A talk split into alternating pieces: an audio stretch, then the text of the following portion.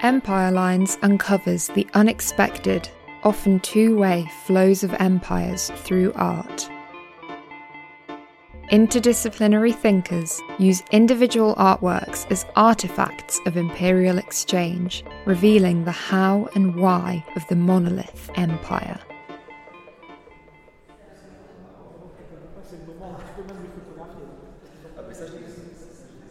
In this episode, curator Morad Montazami assembles the revolutionary artist professors and students of the Casablanca Art School, who constructed the post colonial state of Morocco in the 20th century, and how North African craftspeople practiced in both transnational networks and local traditions which predated Western European modernism. So, my name is Morad Montazami. I used to be a curator for Middle Eastern and North African art at the Tate. And uh, then I created an independent platform which is called Zaman Books and Curating. So, I'm the curator or the co curator with my colleague Madeleine de Colnet of this exhibition called uh, Casablanca Art School Platforms and Patterns for a Post Colonial Avant Garde, which is a subject that I've been researching since my arrival at the Tate 2014.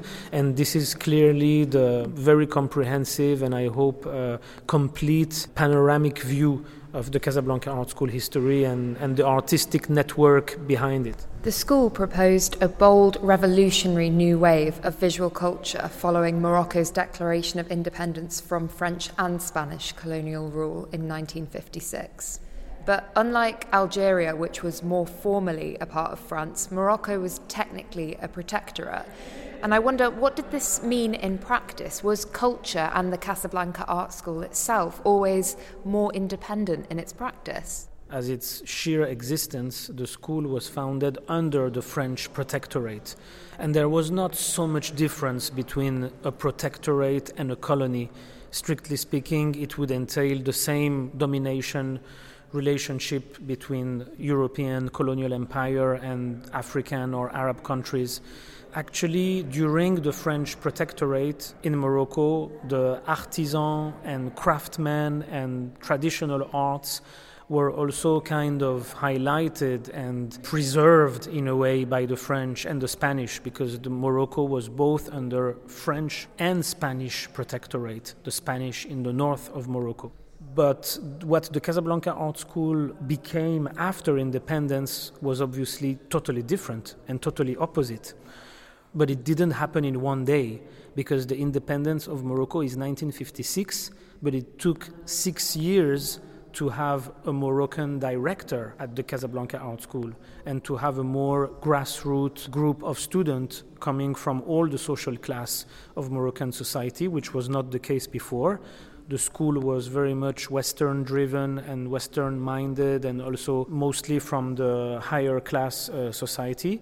So definitely the arrival of Farid Belkahia as a director of the Casablanca Art School and all the artists who will come along from then are a revolution or something that nobody was expecting, something that they created from a grassroots perspective uh, which was basically to give up easel painting and to give up the Western kind of pedagogy in favor of more experimental art, be it in painting or photography or collage. They even created graphic design studio, which basically never existed before them.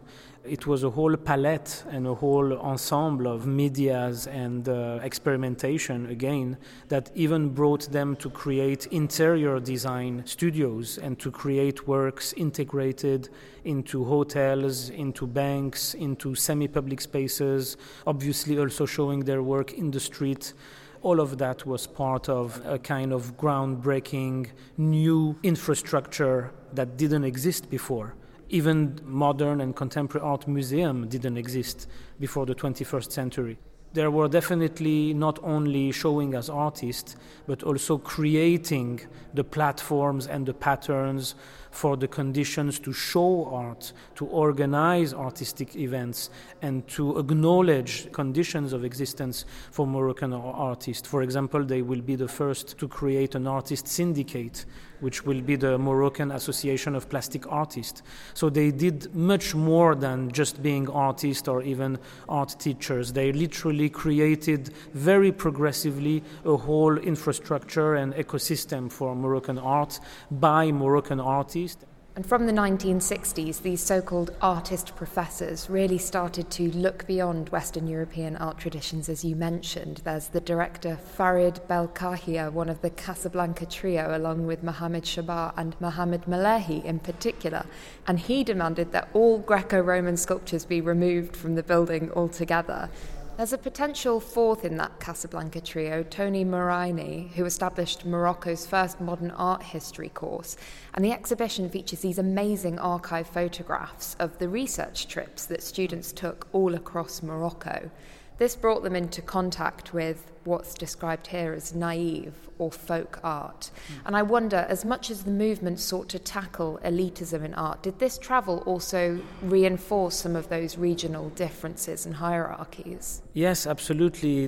One of their main motto was to travel in the rural regions around Marrakesh and through the High Atlas and the great south of Morocco, where you have very small mosques sometimes with only two or three worshippers, but containing incredible painted ceilings that you can see in some of the archival photos of the show, and also obviously jewelry and tapestry.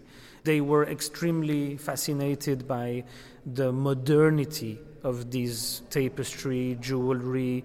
How is it possible that a rug has comparable geometry and visual dynamic than a Paul Klee painting?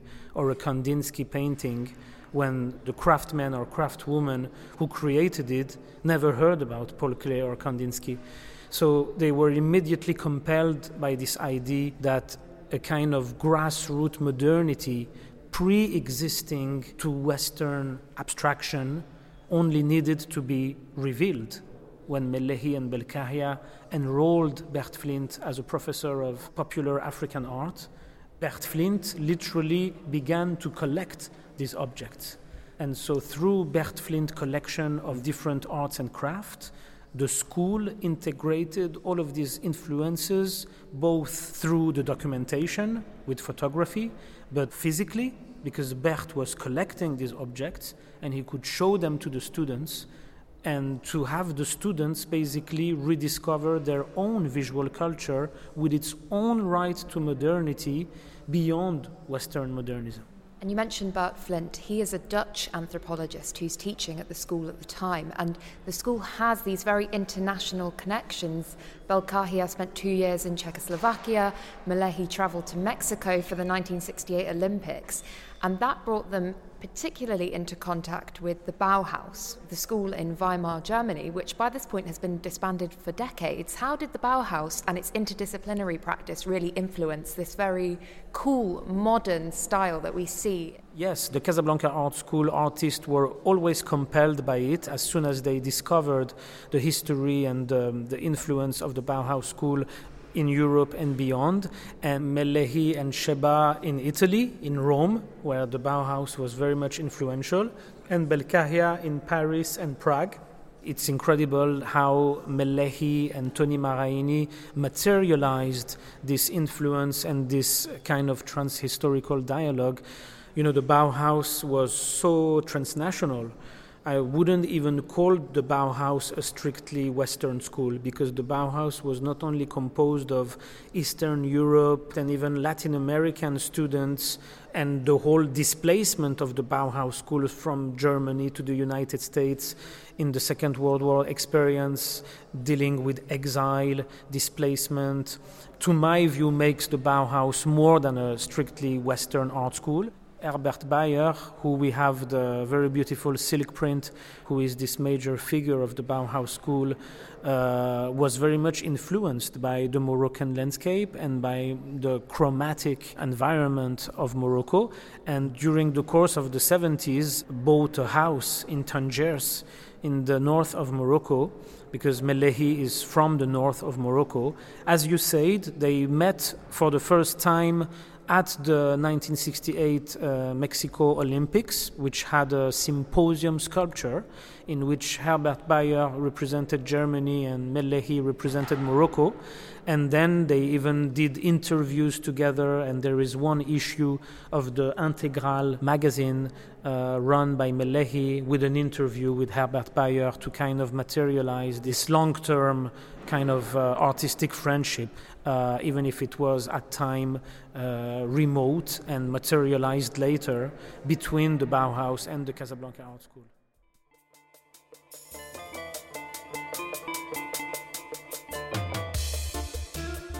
And as much as there's this focus on exhibitions, there's also a great focus on design as part of everyday life.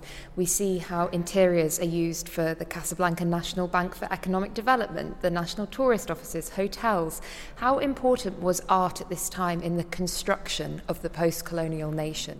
Extremely strategic and instrumental in the sense that there wasn't a museum of modern and contemporary art in Morocco, actually, even until the 21st century.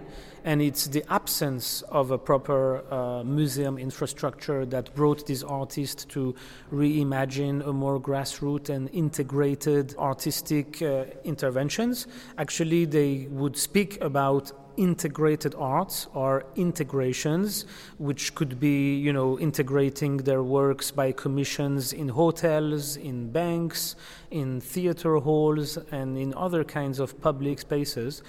Again, this idea of uh, breaking the boundaries between fine art, design, even decorative arts, also combinations of interior design and graphic design, and that all of these different trends and different technique had to be combined in a sort of encompassing uh, definition of art, encompassing artist, artisan, or decorative and avant-garde, and through this encompassing dialectic, uh, being able to even occupy different uh, layers of Moroccan society, a nation building itself upon uh, a national utopia, a post colonial utopia, which will materialize in this visual culture.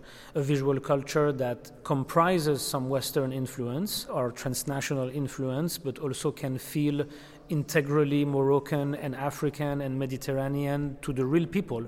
And the real people would be people who don't go to see exhibitions, people who don't have an experience of going to galleries or to museums. Hence the importance of showing their art in alternative spaces. One of the Casablanca trio, Mohamed Chabâa, says the poster is a painting that is accessible to all and graphic design is especially important. In the exhibition, there is this great wall of posters and also covers from Souffle journal.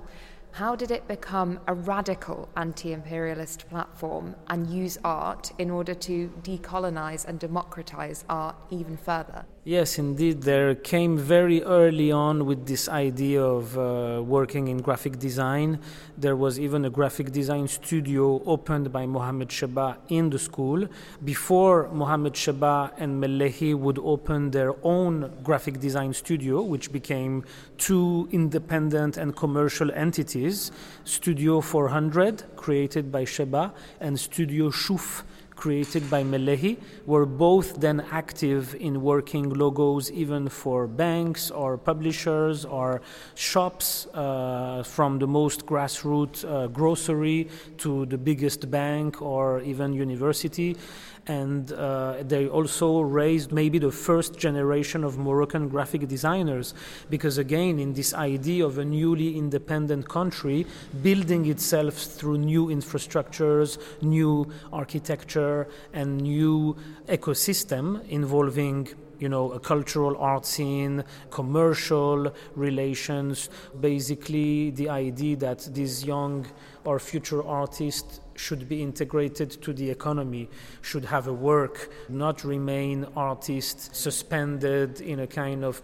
sheer poetic or romantic life, but on the contrary, integrated to the economy of this newly independent country. So, Souffle was really one of the first radical anti colonial journal in which most of the greatest activists, poets, writers such as Abdellatif Laâbi or Mostafa Nissaboury or Tahar Ben Jelloun were the main voices, and Melehi and Chabâa were the visual force behind it to create the cover, the logo, or even to include their documentation of uh, street exhibition in some issues of the Souffle journal.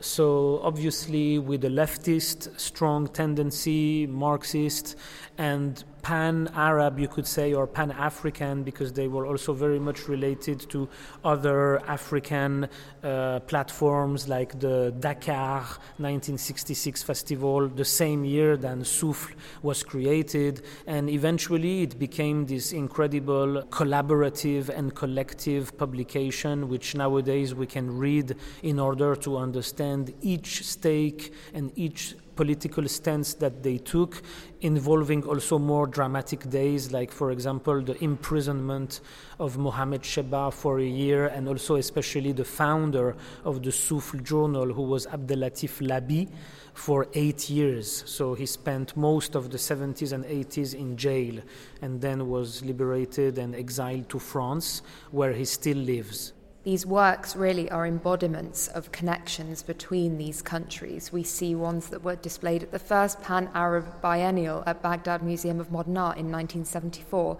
In 1978, there's the International Art Exhibition for Palestine.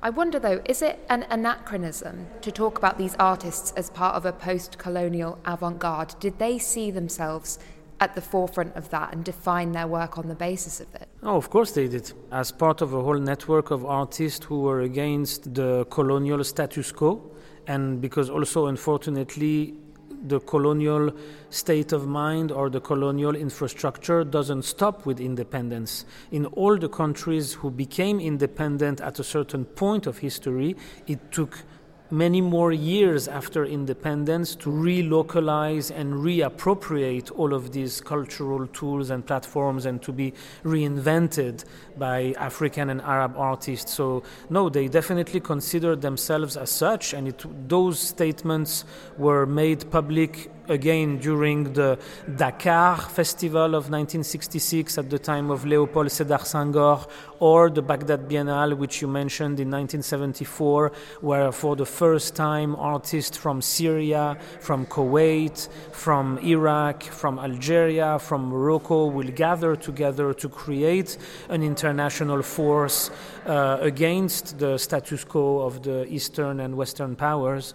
And of course, the international exhibition for Palestine in 1978, uh, which the poster we have here exhibited and shows that many even European countries were contributing to this effort. You have an Italian delegation, including Carla Accardi, who is this fascinating woman abstract painter from Italy, who will become a friend of the Casablanca Art School and will be even commissioned a mural for one of the hotels in which the integrated decorative panels uh, was actually included in the Palestinian exhibition of 78. So even beyond Arab or African artists per se, but also involving Western artists committed to this cause. They were self conscious and definitely speaking loud for this commitment against colonial empires and also against the colonial legacy that they all wanted to break from through these solidarity networks. Morad, I could spend another three hours talking to you and we would only be able to scratch the surface of this exhibition. Thank you ever so much for taking the time to talk to me today. Thank you so much. It's my pleasure. I honestly, I have a hundred questions more, but I can see people are waiting. The Casablanca Art School, Platforms and Patterns for a Post-Colonial Avant-Garde, 1962 to 1987, runs at the Tate St Ives in Cornwall until the 14th of January 2024.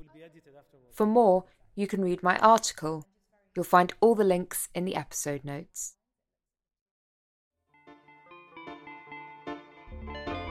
Empire Lines is produced by Jelena Sofronijevic. For more episodes, subscribe wherever you get your podcasts.